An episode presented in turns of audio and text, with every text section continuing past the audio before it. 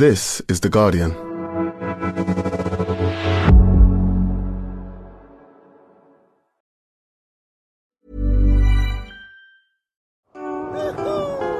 Berlin kann alles, sogar Hawaii. Genießt Windsurfen mitten in der Stadt und viele weitere Sommererlebnisse. Jetzt im Netz lossurfen. Bucht eure Berlin-Reise. Mehr Infos auf visitberlin.de slash world of Berlin.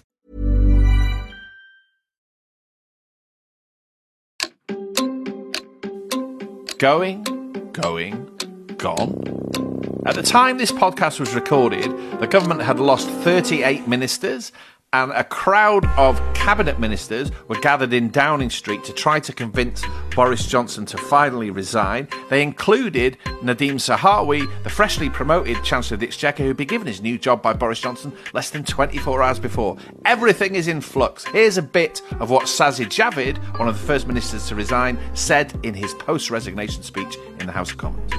I have concluded that the problem starts at the top, and I believe that is not going to change.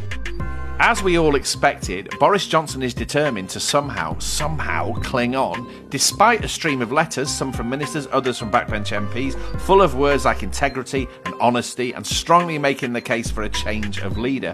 When Boris Johnson appeared in front of the House of Commons Liaison Committee on Wednesday afternoon, his denial of how bad things were sounded downright ludicrous. You're asking me, I, I, I, this, I love this committee, but you're asking me again to offer commentary today on political events when I'm here to talk about I wish you to be clear. Then, just as we were finishing the editing of this episode, Johnson started his second reshuffle in two days and sacked Michael Gove.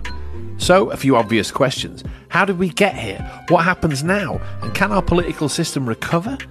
I'm John Harris, and you're listening to Politics Weekly UK for The Guardian. Joining me today are The Guardian columnist Gaby Hinsliff and her fellow Guardian columnist Rafael Behr. Hello to you both. Hello. Hello, John. What a day. We're recording this at seven o'clock on Wednesday evening.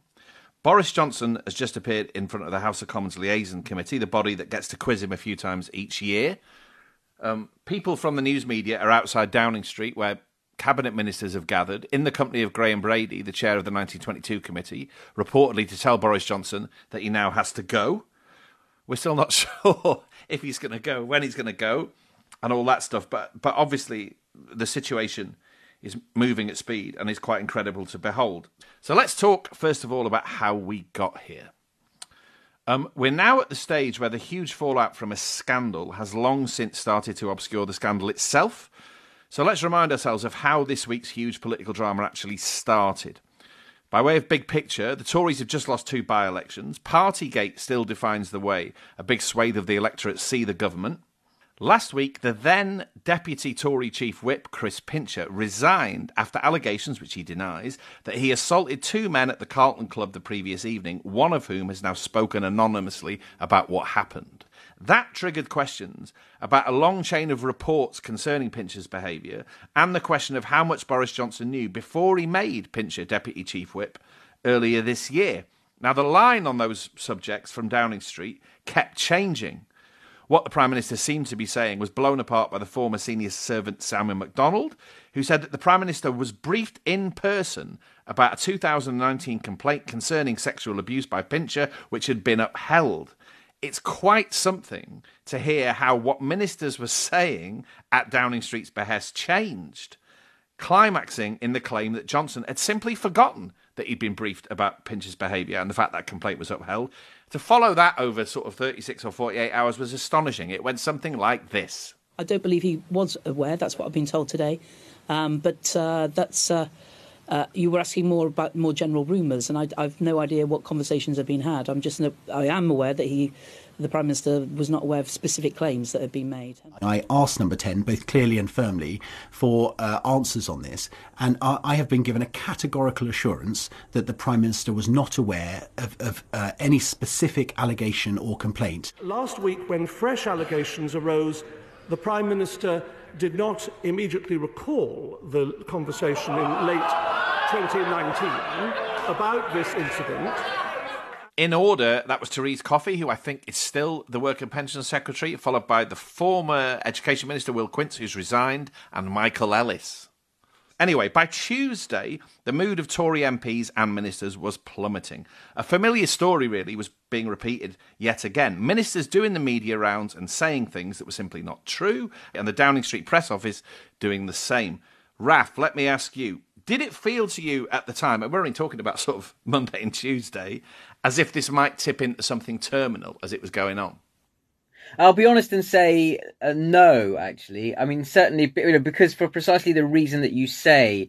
Uh, you know, this is quite a familiar thing that happens. The number 10 cooks up a line. Uh, they send ministers out to defend it. The line turns out to be indefensible and the ministers look kind of embarrassed. But the shamelessness of the Johnson administration is so, is so contagious uh, that that that seemed to sort of have the potential to run and run without it becoming this sort of seismic landslip that would sweep the prime minister potentially out of his job altogether. The one thing that really did make me stop and think, okay, something very different is going on here, is that letter you mentioned by Simon Macdonald, um, just because you know people who know him and I've dealt with him a little bit uh, in private uh, and spoken to him. Uh, it is is so colossally uncharacteristic for anyone who had that role, the most senior civil servant in the Foreign Office, and for that man in particular, who's such an expert in dealing with the the kind of nuanced, euphemistic, half eyebrow raised idiom of Whitehall communication, to go on the record and just say, look, actually, what's happened here is a prime minister has lied. Um, that was the point at which I thought, oh, okay, actually, maybe that there's just a bit too much straw on this camel's back now. But other than that, it felt pretty normal. Sadly, I mean, the sort of the new Johnson normal. Gaby, same for you. That it was the McDonald letter, which, correct me if I'm wrong, I think was sort of presented to Dominic Raab mid-interview on the BBC, which sort of heightened the sense of drama. It was, yes. It, I mean, he'd put it on Twitter, um, and then literally he he came on on today very shortly after Dominic Raab making uh, Dominic Raab look like an idiot because of course Dominic Raab just defended the government line. And that that definitely was the point. Monday night you were starting to get stirrings that this wasn't quite um, there was real anger, there was real and I don't know whether it's because this is one where MP's personal safety felt as if it was on the line, you know, that that you put this guy in the whip's office, knowing what he is, knowing what he does, you put him in a position where he has an extraordinary amount of power over MPs' lives. Really, he can make your life miserable or not if he chooses. As as a whip, you know, he's keeper of your secrets. He's the person who tips you for promotion or doesn't. You know, to to put someone who abuses power in a position where they have a lot of power and puts MPs and vulnerable people, not just MPs, at risk. There was real anger about that. And then when Simon Macdonald, as, as Raf said, you know, when Simon Macdonald comes out, you start thinking, hello, this is not, you know, we are not in normal times. Okay, so it's a combination of the of the awfulness of the Pincher case itself and Simon Macdonald's intervention, then tipped this somewhere that Partygate and so on really hadn't got to. Let's talk about the resignations because that obviously was the was the clear sign that this was going somewhere different. I mean, God knows. In months of doing this podcast, it sometimes felt like every week we've said, "Is this it for Johnson?" No, of course not. He'll hang on. That's what he does. But it, it felt like this was going somewhere different once Javid and Sunak resigned. Now, I think the number of resignations currently stands at in excess of 35. It struck me, actually, that Sunak and Javid going, as dramatic as those resignations were, weren't as sort of symbolically significant as some backbenchers going, particularly real Johnson loyalists, Red Wall MPs, who what it felt like only a matter of weeks or days before had been his staunchest defenders. I'm talking about people like Jonathan Gullis, the Stoke-on-Trent MP, Lee Anderson, I think his name is, is the MP for Ashfield, the, the, the seat in the former East Midlands coalfield, that once they started making uh, their opinion known that Johnson should go, that's when I knew he was in deep trouble. Yeah, I would, I would agree with that partly, but I, I, wouldn't underestimate the significance of just a prime minister losing the chancellor of the exchequer, just because that created, that accelerated things uh, beyond the Conservative Party to the extent that you can't you can't have markets opening uh, in the middle of a really difficult economic and financial situation without there being a finance minister for a G7 economy. Do you know what I mean? So it's sort of, I think that suddenly zoomed the lens out a bit and said, okay, this is actually a major government crisis, not just a psychodrama within the Conservative Party. So I, I, I sort of half agree with you, but I do think certainly the Chancellor going just turns it into something different automatically. My dad said that when I spoke to him about it that day. So uh, you're in full accord with my main source of wisdom. Um, now, let's let's hear Sajid Javid, who uh, on Wednesday, immediately after Prime Minister's questions, made his post-resignation speech. Sometimes these are really quite dramatic political occasions. We'll come on to discuss whether this one was, but it sounded like this. I have concluded that the problem starts at the top, and I believe that is not going to change. And that means that it is for those of us in a position who have responsibility to make that change. I wish my cabinet colleagues well, I, I can see they have decided to remain in the cabinet. They will have their own reasons. But it is, it is a choice. I know just how difficult that choice is. But let's be clear not doing something is an active decision. Gaby, I thought I was awaiting something like I'm old enough to remember this Geoffrey Howe's big dramatic speech after he resigned from the Thatcher government and all that, and that was that had the tone a little bit of a sort of grumpy person at a corporate away day. Didn't quite meet my, meet my expectations of drama. I don't think it was aimed at you know I don't think it was aimed at evoking the same kind of feeling as Howe. You know Howe did Howe didn't want to run for leader at that point for starters. I think Javid was trying to do two things there. First, I think he was nudging you know that bit that that extract that we've just played which is absolutely about saying look if you're still there you're condoning it. You know you may think that you're sitting back and letting someone else take, sort of take the risk but by staying there you are condoning it you are keeping him there. I think that was a nudge to other cabinet ministers who were teetering on the edge like michael gove you know come on get on with it resign. And i think the other thing he was trying to do I mean, he ended on a very humble note by saying, I'll be very happy just to be a good husband and father and chip in occasionally from the back benches, to which he thought, yeah, right.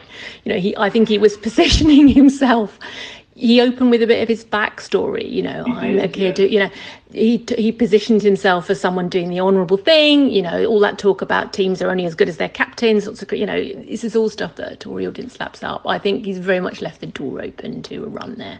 And if you're doing that, you don't want to go in too hard. Now, after Javid and Sunak resigned, um, we began to see something that I felt was slightly surreal. Really, was the appointment of replacements. You know, this idea of what the next cabinet was going to look like. And I was very struck. This this may be because I used to be a music writer by the fact that when they appointed or Johnson appointed Steve Barclay, his his chief of staff, to be the health secretary, it was like, whoa, what's going on here? And then there was some speculation about who would get education and who would be the chancellor. And then it turned out Michelle Donelan. I have to be honest, I've not, I'd not heard of her. I don't think much up to this point. And Nadhim Zahawi was going to be the chancellor. It put me in mind of those occasions when rock groups lose key personnel, like they lose the drummer and the guitar player and the songwriter, and they find two guys through the back page of the music papers, and then they go out as if nothing's happened, and their hits dry up, right? Like, what is this, and how how is this going to sustain itself? And and no one's really going to buy it. Did you have that sensation? There was a famous there was a famous gig that the Who did where Keith Moon was too off his face on drugs and couldn't basically play. I think it was in Las Vegas, and Roger Daltrey basically said, "Is there anyone in the auditorium here who can play the drums?" And they got someone literally to climb up on stage and try and play with the Who. Yeah, so it was a bit like, yeah. That. and apparently it wasn't a great gig. I was well, I was a bit reminded of um, it's quite a famous occasion when um, John Squire, the the guitar player and songwriter in the Stone Roses, uh, left, and they'd already lost lost their drummer and with two or three new guys, they headlined the Reading Festival, and Ian Brown was more out of tune than ever, and then that was the end of them, right? So, like, you can't do this; it's not going to work.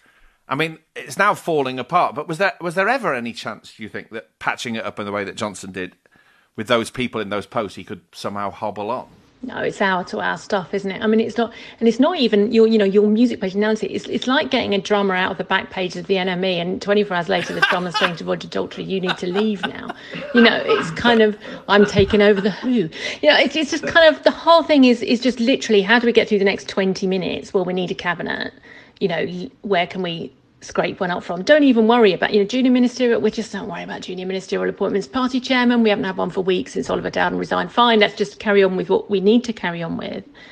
And then and even then, you know, you're slightly held to ransom by who's who's willing to serve and and who isn't. I mean, the odd thing about that though is that Nadhim Zahawi really missed something there. His that was his option when the Chancellor went. You could have had a situation where the Prime right, you know, you be Chancellor, and Zahawi says, no, I'm not doing it. You know, this stops here. You need to go. And the rest of the cabinet says, we are not doing this. You know, we are not playing this game where we all shuffle around again. You know, this is it. It's over.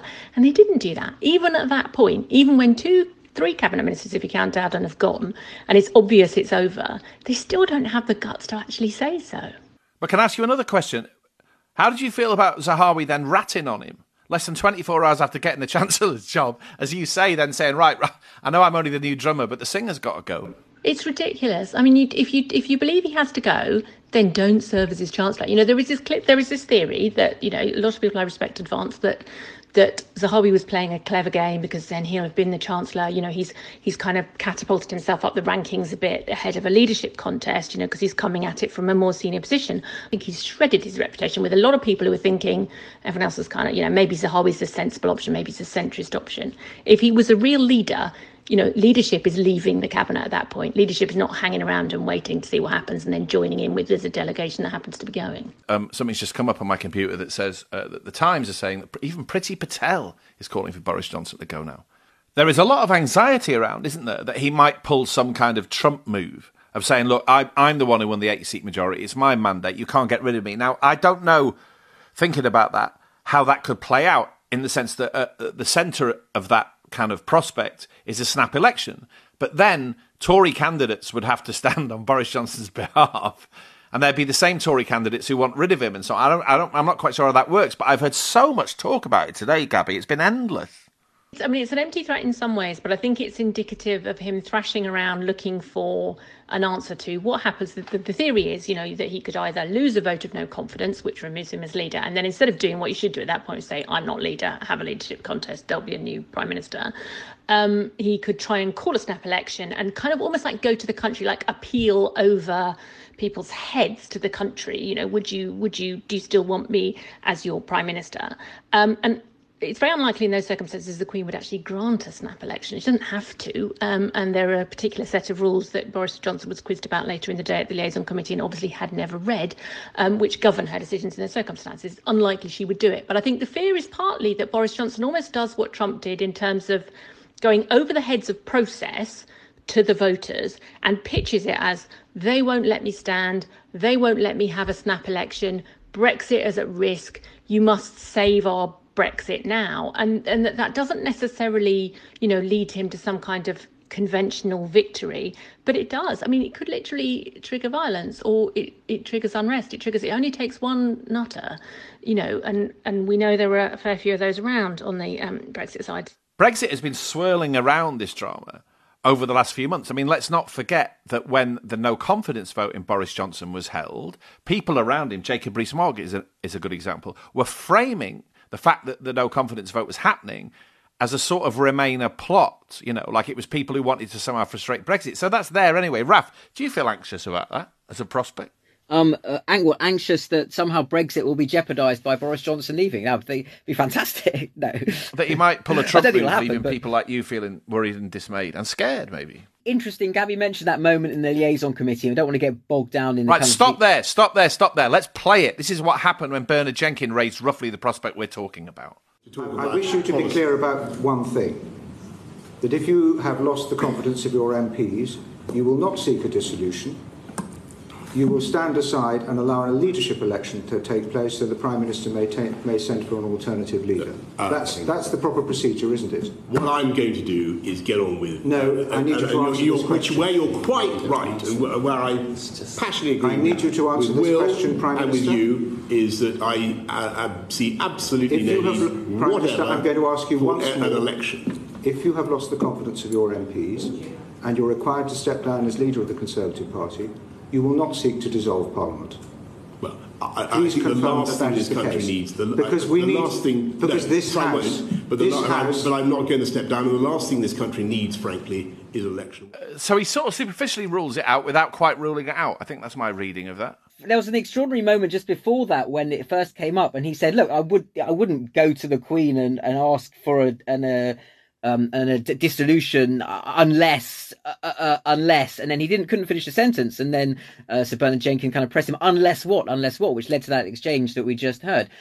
Okay, let me put it this way: someone who's worked very closely with Boris Johnson uh, said something I thought very interesting to me not that long ago about him because we think that it's all about power and he loves having power and that's why he won't give up. And I think there is an element of truth in that. But the clarification that was put to me was that actually what he loves is winning, or in particularly what he hates is losing. And so in his mind, as long as he's still standing, as long as he's still on the pitch, he hasn't lost, and he will therefore keep fighting until literally he there's no fight left in him. Because if you're fighting, you haven't lost yet, and I think that's what that represents. Is the sense is I, I, there's always another move that I can make that will keep me in the game.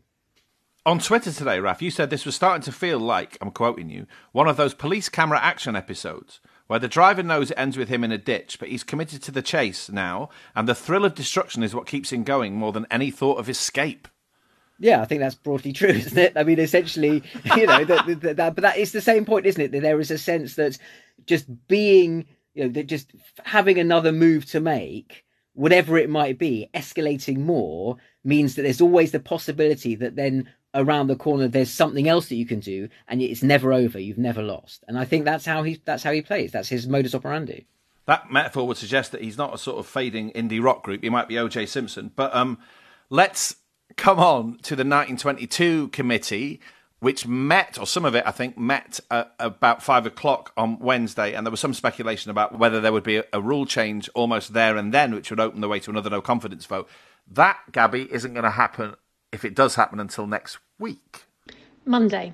I mean, they've essentially given him, uh, I would say, time for a graceful exit. So just just to recap, um, just to go step back a second, um, for those who don't know, uh, and who aren't sick of hearing it by now, I mean, you, you, shouldn't be able to have another vote of no confidence for another year because he survived one a month ago. You need a rule change to allow that to happen.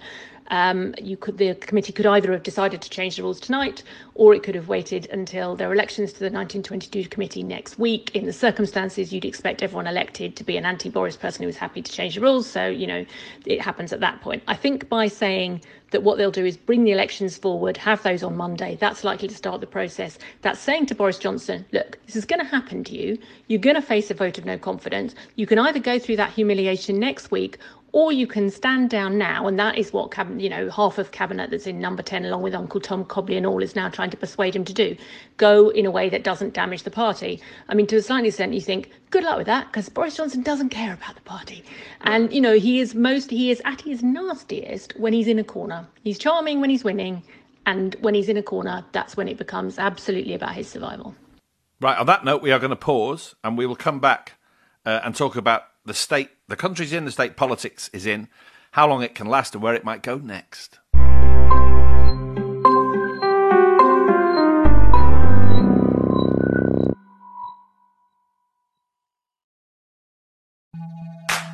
Hello, Faye Carruthers here. This summer, the UK will play host to the Women's Euro Championship.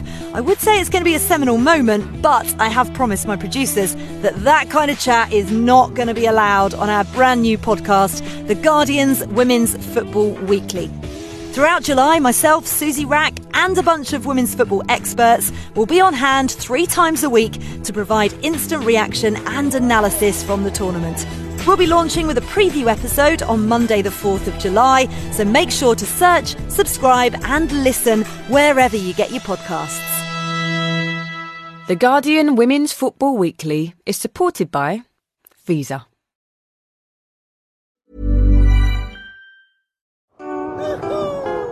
Berlin kann alles, sogar Hawaii. Genießt Windsurfen mitten in der Stadt und viele weitere Sommererlebnisse. Jetzt im Netz lossurfen. Bucht eure Berlin-Reise. Mehr Infos auf visitberlin.de slash world of Berlin.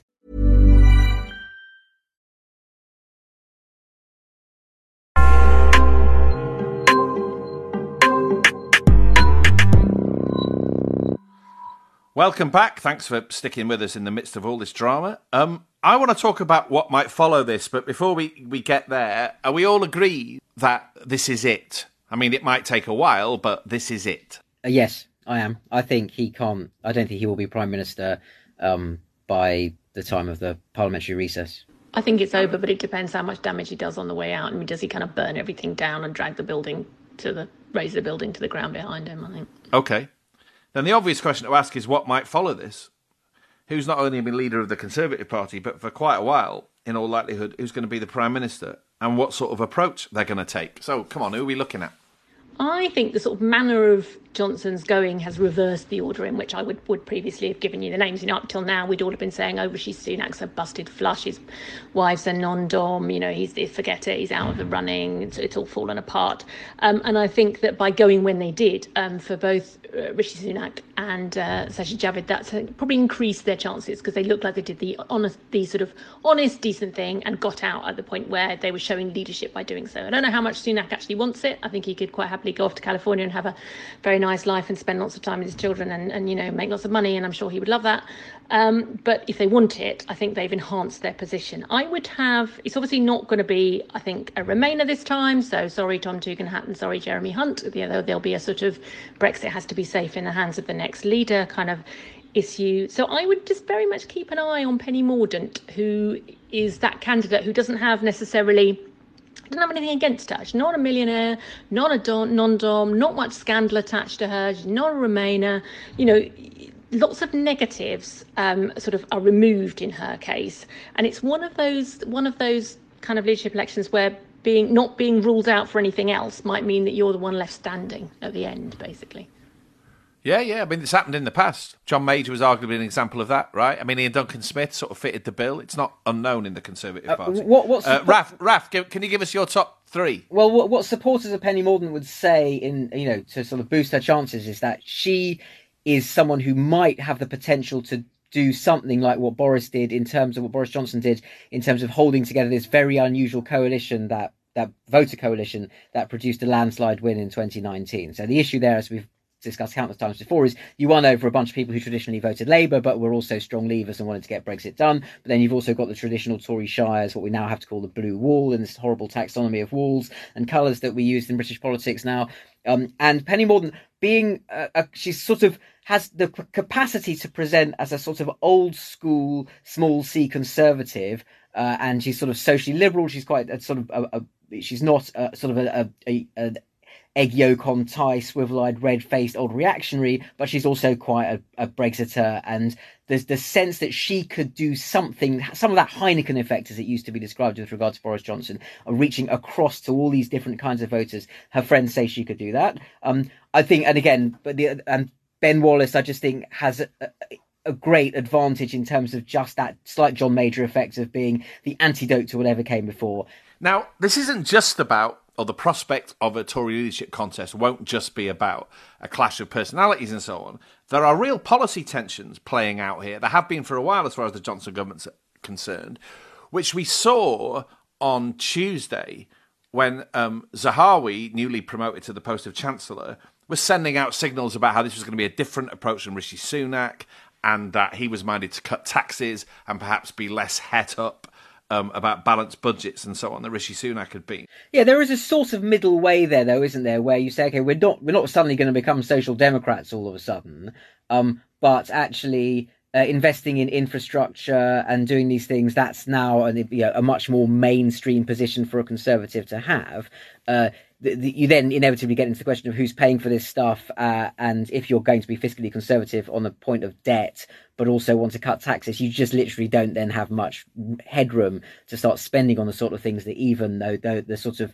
we'll we'll spend on infrastructure, but we won't spend on benefits type um, post Heseltinian stuff left of the Thatcherite wing of the party, if such a thing exists, um, would be up for. But I mean, more broadly, I think what we've got to remember here is just the amount of pain that's coming down the track to a lot of people and a lot of people who voted Conservative. I mean, you know, the the OBR forecasting you know, the, the steepest decline in living standards since the 1950s. You know, inflation at 11%. You know, everyone's going to be feel this feel this pain. And what I think a lot of people have underestimated uh, about you know one of the or, or sort of forgotten almost about why Boris Johnson has got himself into you know a, such an, an aggressive and nasty place, particularly on culture war issues, is because he he didn't have anything to say on the things that people actually care about, and he wanted to kind of stir up his base, get into sort of wedge issues on immigration or or attacking woke leftism or trying to uh, cast the Labour Party as as reneging on on Brexit because that was the only way he could get some kind of emotional animus behind his his his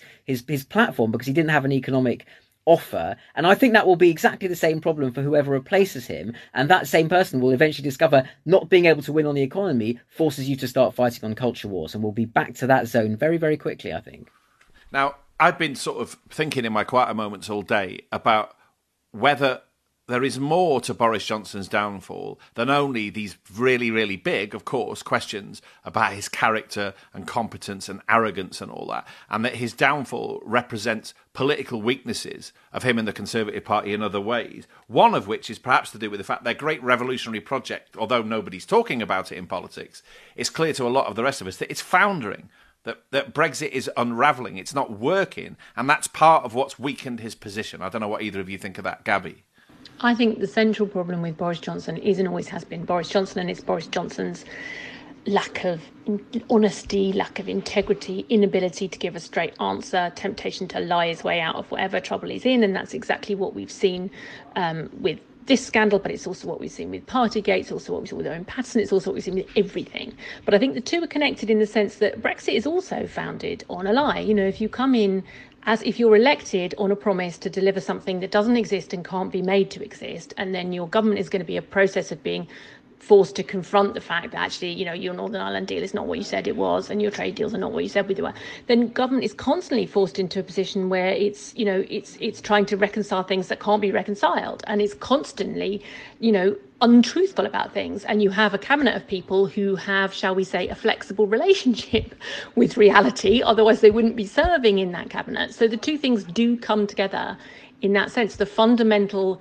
failure is not leveling with people it's not being straight with people about what the reality of the situation is what you're going to do about it what you're capable of doing about it Raf there's a a famous George Orwell quotation where he talks about England is a family and it's run by the wrong people in charge and, and, and the cupboards are full of skeletons and all the rest of it. And like a sort of classically dysfunctional upper class English family, it seems to me that Brexit is this thing that everybody involved knows is there and the, and the lies that Gaby's talked about everybody knows we're told and are, unraveling and therefore in this dysfunctional atmosphere inevitably pre-partygate pre this latest scandal I mean, arguably, sort of pre the pandemic, there were sort of hints of this starting to happen. This was going to be a weird government that was going to come to a weird end. Yeah, I think that's true. I mean, uh, the important distinction I would introduce here is that we tend to use, and everyone in British politics tends to use the word Brexit to describe two totally different things. Uh, one, you know, is sort of real Brexit, which is the the practical process of extracting the UK from the institutional framework and the economic ties that were membership of the European Union. And the other one is a kind of uh, psychological, emotional, national renaissance that is that, that will sort of have us uh, entering a new neo-Elizabethan era of of of wonder, uh, you know, uh, and global Britain, uh, and and restore milk and honey. And the, the, the, those are two very different things. And the, the crucial point about the sort of the second one is, as Gaby says, it's not available, doesn't exist. And the crucial thing about Boris Johnson's candidacy in 2019 is he became the kind of the incarnation of the denial about the fact that that didn't exist. So the whole kind of cakeism thing that you don't have to reconcile those contradictions was sort of baked into the, the very idea of making him prime minister. And then one final point I'd say in relation to that is that that meant the people who he brought into the cabinet and the qualification for serving in his cabinet was willingness to be to participate in that denial. So you have someone like Jacob Rees-Mogg who very clearly, obviously, is, looks at the, the world now and thinks, "I will never get a better job in government than the one I have now," and they understand that their survival in this era is downstream of Boris Johnson. As soon as he's gone, Brexit will still be there, but that delusional apparatus of Brexit will go. That that bubble will burst when he goes. I think.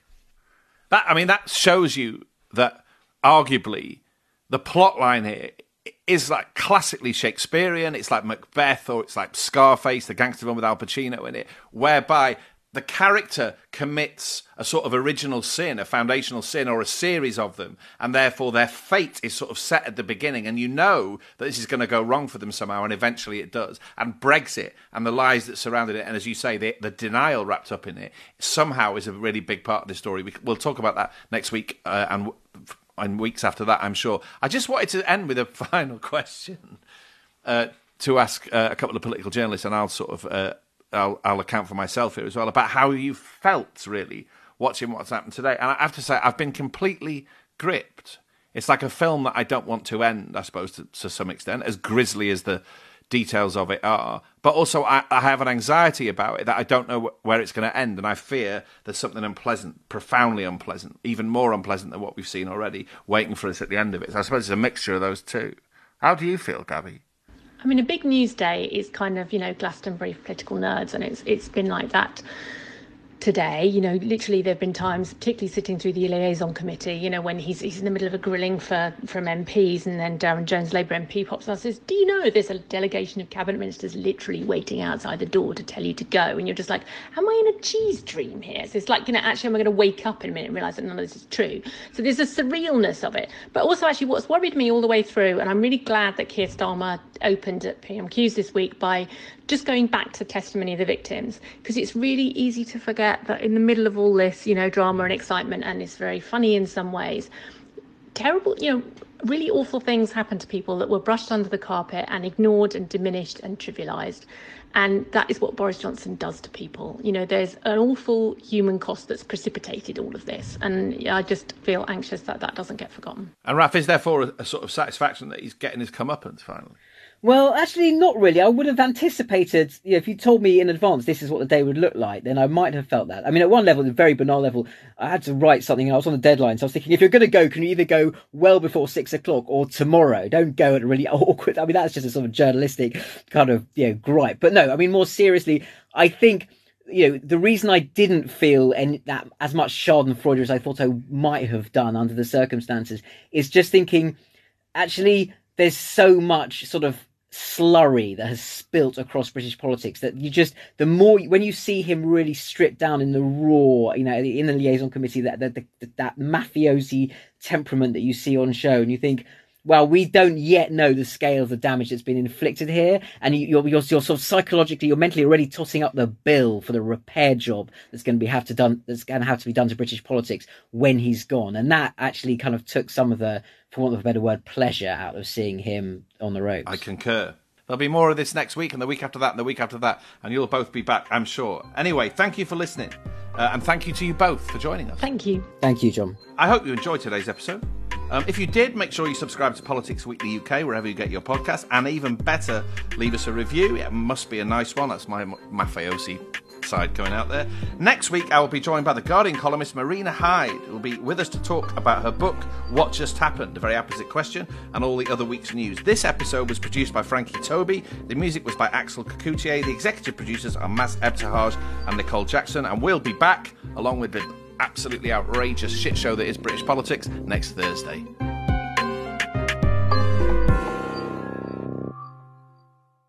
This is The Guardian.